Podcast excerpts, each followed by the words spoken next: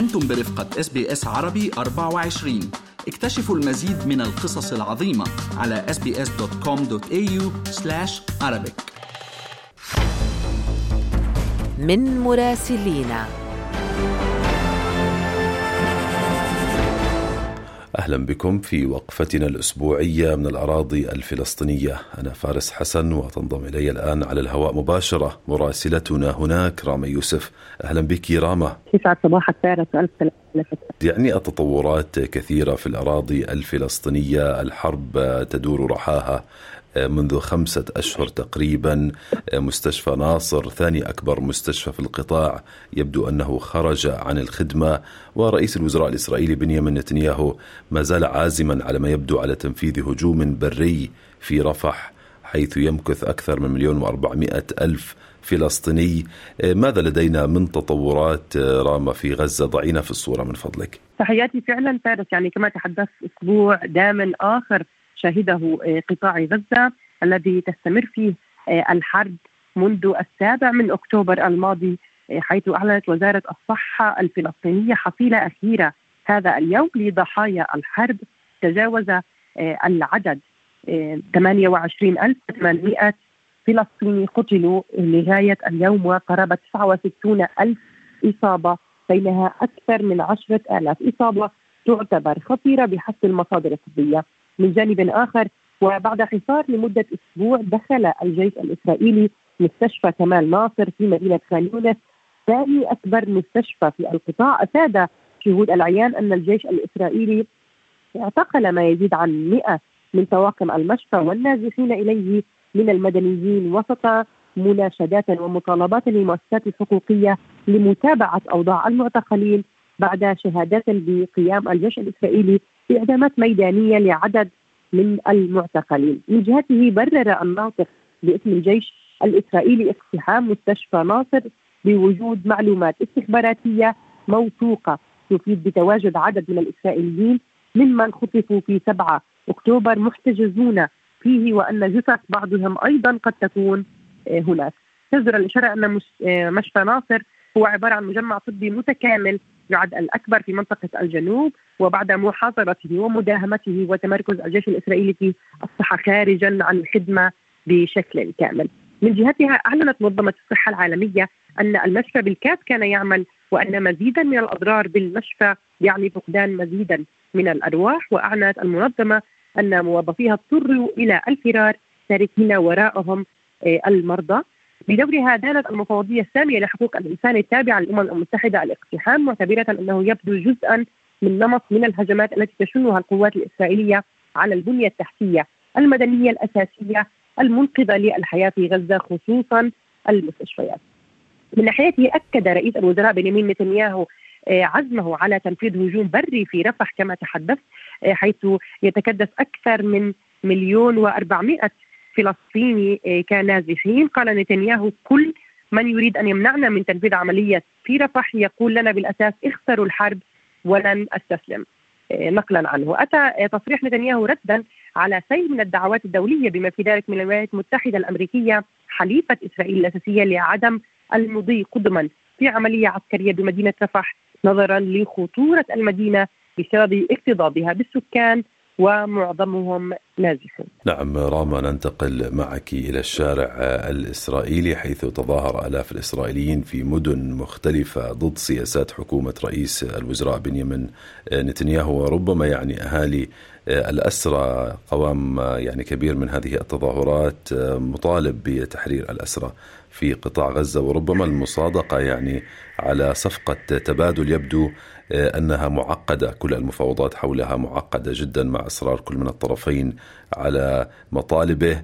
حدثينا أيضا على مصادقة مجلس الحرب المصغر على قرار بخصوص رفض إسرائيل الاعتراف احادي الجانب بدولة فلسطينية بعدما بدأ الحديث يعني على حول العالم وفي الولايات المتحدة حتى حول هذه الخطة، ماذا لدينا من تفاصيل في هذه النقطة؟ فعلا فارس كما تحدثنا كنا تحدثنا في الأسبوع الماضي عن صفقة لتبادل الأسرى تلوح في الأفق وكان هناك بوادر لآمال بخصوصها اليوم تلاشت هذه البوادر ويعني ردود الفعل الرسمية والشعبية حتى ظهرت بأن هناك صعوبة جدا في تطبيق هذه الصفقة بخصوص مصادقه الحكومة الإسرائيلية حيث صادقوا هذا اليوم بالإجماع على مشروع قرار تقدم به رئيس الوزراء الإسرائيلي بنيامين نتنياهو نص على رفض إسرائيل القاطع الاعتراف الأحادي بدولة فلسطينية إلا من خلال المفاوضات المباشرة ما بين الجانبين.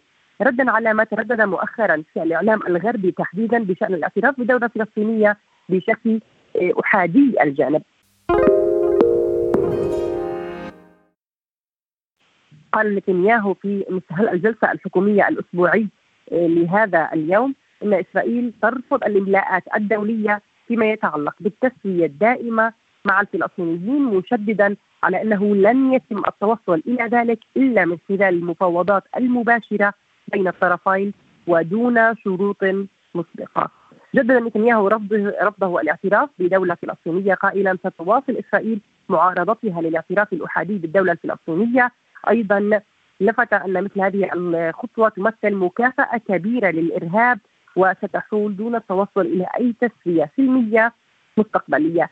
كانت وزارة الخارجية الفلسطينية أكدت في بيان لها يوم الجمعة أن الدولة الفلسطينية ليست هدية أو منا بل استحقاق يفرضه القانون الدولي وقرارات الشرعية الدولية وذلك ردا على تصريحات رئيس الوزراء الإسرائيلي بنيامين نتنياهو. كان نتنياهو قال في أعقاب مكالمة هاتفية مع الرئيس الأمريكي جو بايدن أيضا الأسبوع الماضي نرفض بشكل قاطع الإملاءات الدولية بشأن تسوية دائمة مع الفلسطينيين.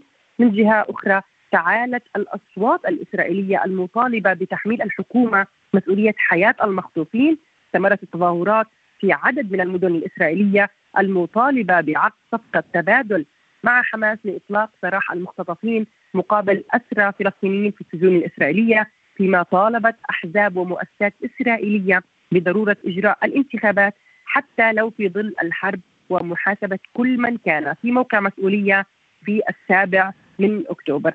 أما على الجبهة الشمالية في الحدود اللبنانية الإسرائيلية فقد تصاعد الأسبوع الماضي حدة الهجمات المتبادلة بين حزب الله اللبناني والجيش الإسرائيلي وتوسعت مساحة المناطق المستهدفة بالقصف من كلا الجانبين وسط إصرار لبناني ممثل بحزب الله على ارتباط القصف بوقف إطلاق النار في غزة. نعم راما ننتقل معك من الشارع الإسرائيلي نعود إلى مدن الضفة الغربية يبدو ما زالت حالة الغليان على اوجها ويعني بالفعل على صفيح ساخن يعني مع استمرار المداهمات وحتى المواجهات بين مسلحين وقوات الجيش الإسرائيلي وضعينا أيضا في صورة ما يحدث في مدينة القدس تحديدا وحصيلة القتلى في جراء كل هذه المواجهات وهذا التوتر؟ ماذا لدينا من تفاصيل راما؟ فعلا فارس يعني في البداية آه، حدثت عملية كبيرة جدا آه، هذا الأسبوع في مدينة القدس راح آه، ضحيتها إسرائيليين وقتل منفذ العملية الفلسطيني الذي يرجع ليقصن في مخيم شعفاط في مدينة القدس. العملية كانت عملية إطلاق نار كان المقدسي فادي جمجوم آه، مسلحا وخرج لإداء عملية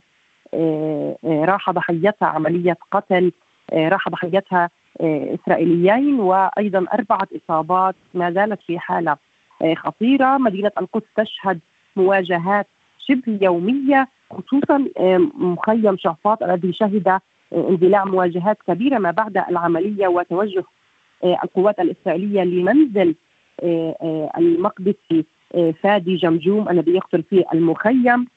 واندلعت مواجهات كبيرة جدا خلال اليومين الماضيين. فعليا لم يهدأ لم تهدأ القدس لم تهدأ البلدة القديمة وأيضا مخيم شعفات أما في الضفة الغربية فاستمرت كما تحدثت حالة الغليان حقيقة وأعلنت وزارة الصحة الفلسطينية عن مقتل 11 فلسطيني خلال هذا الأسبوع ليرتفع عدد آه، الذين قتلوا بالرصاص الإسرائيلي الفلسطينيين إلى 370 فلسطيني فيما زاد عدد المعتقلين عن 7000 فلسطيني منذ السابع من أكتوبر من سكان الضفة الغربية فقط. هذا نعم. الأسبوع كانت حافلة في المداهمات التي نفذها الجيش الإسرائيلي لمناطق مختلفة في الضفة كان أكثرها تركيزا في جنين، طول كرم، مخيم بلاطة، في نابلس، فيما شهدت أحياء متفرقة من مدينة القدس مواجهات أيضا بين الفلسطينيين والشرطة الإسرائيلية وأيضا بعد هدم الشرطة الإسرائيلية عددا من المنازل الفلسطينية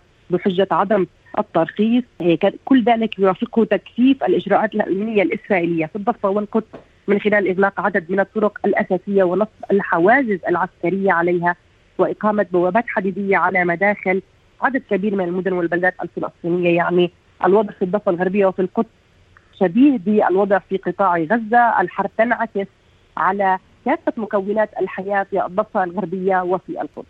ويبدو هناك مخاوف من ارتفاع منسوب التوتر يعني مع اقتراب شهر رمضان. شكرا جزيلا لك مراسلتنا راما يوسف حدثتنا على الهواء مباشرة من رام الله. شكرا جزيلا لك ونلتقي الأسبوع المقبل. استمعوا الآن إلى الموسم الثاني من بودكاست أستراليا بالعربي. أحدث إصدارات SBS عربي 24 يأخذكم في رحلة استقرار بعض المهاجرين العرب ويشارككم بأبرز الصدمات الثقافية التي تواجههم عند وصولهم إلى أستراليا.